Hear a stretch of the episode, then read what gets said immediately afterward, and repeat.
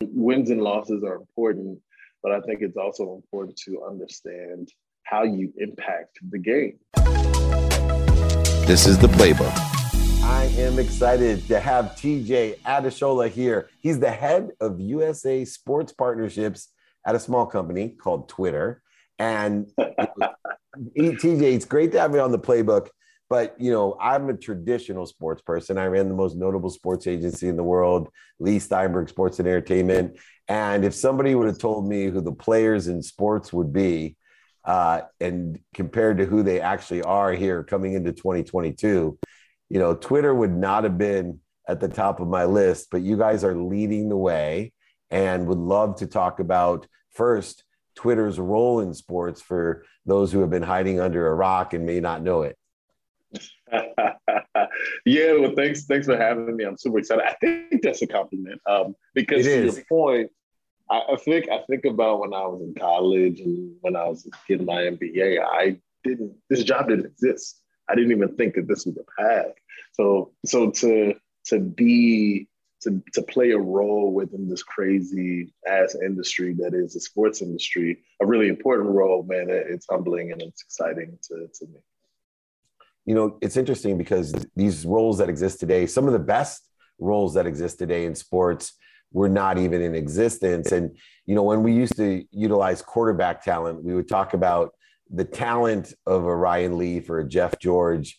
That just told us the basement of what they would be, right? So a mm. Ryan Leaf, but it's really your desire that determines your potential. And I find, you know, especially younger people who want to work in sports, that their skill and knowledge is their basement. And so they need to work on those skills and knowledge, but yet their desire is still their potential, their open minded, open hearted, open handedness, their ability to adapt and, and, to move within the context of the sports world, which is an enormous industry. For you, what were the skills and the knowledge, the basement stuff that you did in order to effectuate so many different opportunities and including this opportunity in your career to have such a significant role? Yeah I, so i would say three three key things for me um, and it's funny like very similar to what you mentioned you speak to to people who are evaluating quarterbacks about or even students. One is be a student of the game. Like if this is if this is what you want to do you've identified this to be your path, you got to be a student of the game, be a nerd, understand the ins and outs, the X's and the O's. Who are the players? Who aren't the players? Where are the opportunities that exist? What types of solutions uh, make sense uh, for the challenges that exist within that industry? Be a student of the game, and that was that was something I took very seriously.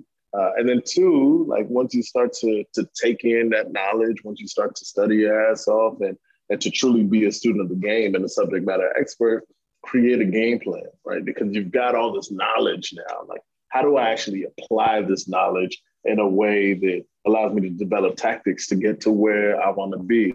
And then three, you got to shoot your shot. Like, what's the point of having the knowledge, having a game plan if you're not um, if you're not planning to execute upon that. So shooting your shot is, is, really important. If you if you bump into to, to, to Dave Meltzer on an elevator, say something, right? Like shoot your shot because that that interaction might be the interaction that, that changes the trajectory of of your life. So I, I typically refer to those three pillars uh, as really important uh, for people who are looking to to uh, to develop a career or to pivot into a different industry or that type of thing.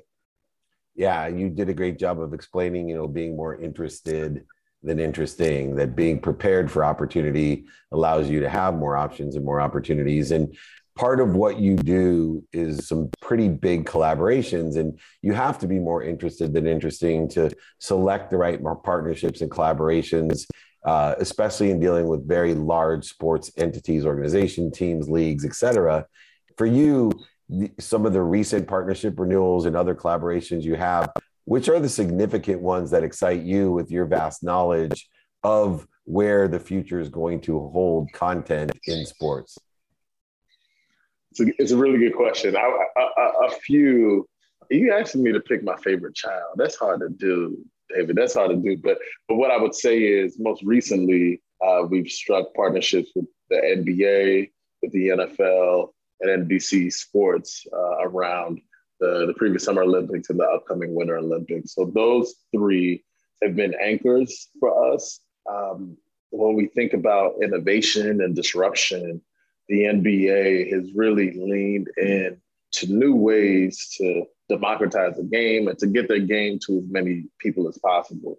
The NFL is uh, a really, really powerful organization that understands the value of its IP in a way that I think many properties envy. Uh, we've leaned in really heavily with them, and they've done incredible work on our on our on our platform. And, and NBC Sports is the the rights holder around all things Olympics in the U.S. We've done some really really cool things with them. Uh, so I would identify those those few, and I'd be remiss if I didn't mention the WNBA. We've we've partnered with uh, with Cathy over there, who's the the, the commish. Her team is credible. They have a bias to disruption. They have a bias to newness. They want to do shit that gets people talking, that gets people excited. And that's those are the partnerships that excite me when you're beyond the status quo and you're looking to do something that excites fans, that excites existing fans and new fans. That's when we get to do cool stuff. That's when you do stuff that breaks through, that hits the group chat, that hits the group text. Those are the types of, of partnerships that get us that get us pretty pretty excited. I mean, recently last year, um, in partnering with the NFL, they said we've been doing the Super Bowl a very similar way over the past few decades. How can Twitter help us disrupt that? And we put our, our heads together, and somebody was like, when the champions announced, confetti comes down, right? Why don't we put individual celebratory tweets on those pieces of confetti? That's exactly what happened. Patrick Mahomes hoist up the trophy. The confetti is raining down on them, and on each of these individual pieces of confetti were tweets. Tweets from him saying that when I when I win the Super Bowl, I'll go to Disney World, and those those types of things. They they turned into tweeted into existing moments, and that was cool for us. And a lot of people were talking about it. So those are the ideas that get us excited. In addition to to helping our sports partners generate revenue on Twitter, we have a a really, really solid and turnkey monetization business. And um, yeah, man, like we coupled the cool stuff with the revenue stuff, and we've been able to develop a pretty cool business over the years. Yeah, and it's not easy to have that great reconciliation of great ideas that are monetized in sports mm-hmm. and content of sports. So it's a real gift that you've done it. In fact, you know, you mentioned so many different tentpole moments uh, listed out, but I still want to kind of double back on the Super Bowl because I'm sure this year you have an even bigger and better plan in a new stadium in SoFi in Los Angeles. Uh, a great stage. I think the Super Bowl commercials were record price and sold out in like I think 20 minutes. Um, so you know, there's going to be an incredible distinguishment in content that, uh, with the popularity of the Super Bowl, with what's been going on the last two years, um, you know, there's going to be a lot of noise. How's Twitter planning on breaking through that noise and once again leading the way in the conversation about the biggest game in sports? Tell you, Dave, I feel like I need to take a nap thinking about it because in, in the span of 14 days, we've got we've got the Super Bowl and NBA All Star, right? One is in LA, one will be in Cleveland, and we have a role to play in in each of those events. A really important role to play in each of those events. Not to mention um, the bar is putting tweets on Super Bowl confetti, which had never been done before. So we're tasked with with with exceeding an idea that was super cool and innovative, but we very much welcome that challenge.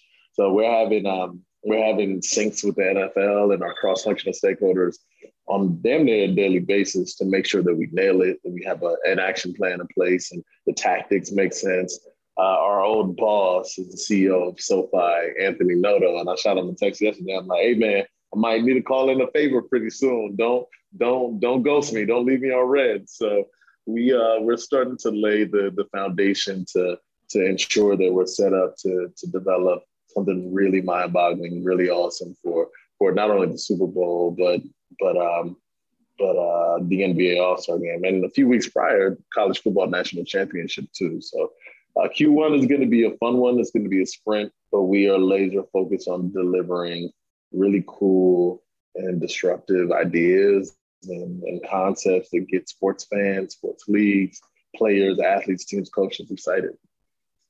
You know, sometimes we take uh, two steps forward and then one step back. And one of the areas of disruption, which I like because it's a core competency of mine, it's a superpower of mine, which is audio. It's not just because mm. I have a mm. face a face for a radio, but uh, audio itself audio itself is very disruptive. There's you know from Cuban to Clubhouse to all types of entrepreneurs are hitting me up uh, because of the audio experience that I have and situational knowledge in audio of you know understanding how to utilize audio as you know the up and coming popular way to converse to discuss you know which is truly a superpower of twitter. So i know you guys created twitter spaces in sports um, and there's a component to have a live audio conversation. You know how, how did that come about and how important do you think audio will be in the future? Yeah it, one thing about sports fans as you know sports fans don't mind talking a little talk. uh, they particularly don't mind talking a little shit, right? Yeah. So, um, so Spaces has been this format, this feature that sports fans have become obsessive about. Um, the beauty of sports, one of the beautiful things about sports is there's so much community, like inherently built within sports fandom. So if you're a Knicks fan, it feels really cool to hop into an app that you've been using to converse about uh, with other Knicks fans and actually have like live discussions around around the teams, the leagues that you love. A trend that we're seeing a lot of is halftime. People are hopping into spaces at halftime to recap the first half and to speak about what they'd like to see occur in the second half. Um, so the feature is really, really uh, ripe for for for for the usage that we're seeing, which is up and to the right. Um, you know, a, a couple years ago, we launched uh, a feature called uh, Voice Tweets, which allows you to pull up a tweet and actually record something uh, and tweet it out. And we saw really, really, really fascinating use uses from people on our platform, which then evolved into to what you've you've noted as, as spaces. Now, um, every major league is tested with spaces or is currently doing it. NFL does one a week, NBA does one a week, Major League Baseball, MLS, WNBA has been incredible on it. So we're seeing adoption across every major league and rights holder in sports, which is cool. And it allows you to, to be human. It allows you to reduce some of the friction that exists between fans, leagues, teams, and athletes. So we're excited. We've seen my man Kevin Durant hop in, um, Aaron Rodgers has been in spaces, Jarvis Landry, uh, the whole nine. We, we, we've seen a considerable amount of adoption, and uh, we expect that to continue these sports leagues have been on Twitter for years, for a decade plus. Um, and they've worked really hard to develop a following. They've worked really hard to develop um, people who have an affinity for that particular property. So now to be able to engage them in a very different way than you have in the past by leveraging live audio is really special. It's really special. Last year during the NBA finals, we we reinvented the press conference, and the NBA had Chris Paul actually taking questions via spaces as if it were a new age press conference. Um, those are the types of use cases that we get really excited about. Uh, with ESPN this past week, we have a feature called Ticketed Spaces, which allow publishers or users to, to sell a ticket to a space. And for the Jimmy V um, for, for, for Cancer Research Foundation, they were like, well, why don't we sell tickets to enter the space for cancer research? And that's exactly what they did. So we're seeing really cool use cases. We're continuing to to build upon the feature and we're excited about what the future looks like. And we got to get you in one of those things. So you tell me, tell me when you're ready. We'll, we'll get you we'll, locked we'll get, in. We'll get it, man, for sure. We'll get Jake on that. And uh, just real quickly though, you know, what I love about you at such a young age, and I tried to do this at a young age was to utilize not only the success that I had, but the relationship capital and impact uh, for good. And, you know, whether it was I was working with the Clemente family, the Robinson family, uh, you know, of course, you know, Warren Moon, uh, inclusion, equity, diversity has been at the forefront of my career to have an impact to use mm. what I feel is the most equitable experience that children have, which is sports, where everyone is an equal, that we, we have a common bond and you know, no matter what socioeconomic, religious, cultural background you have, you know, from the time the Olympics were created, it was about equity, inclusion, and diversity uh, to, in the name of sport. And you chair the Blackbirds. You are a 40 under 40 kid. You have the MIS uh, as well, which you're a member of, the Minorities uh, of Sports. You know, how important is it to you to use your access and influence? I hate to call you an influencer because I completely think you're an ambassador, but to use your ambassadorship uh, to affect change, something more significant than just winning ball games and talking shit.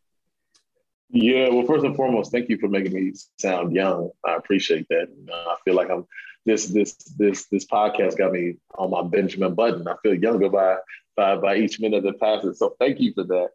Uh, when you're as old as me, just me, you're young, buddy. Don't worry. One of the things that I, I, routinely say, I should probably trademark it, is um, is is beyond the box score. It's bigger than the box score.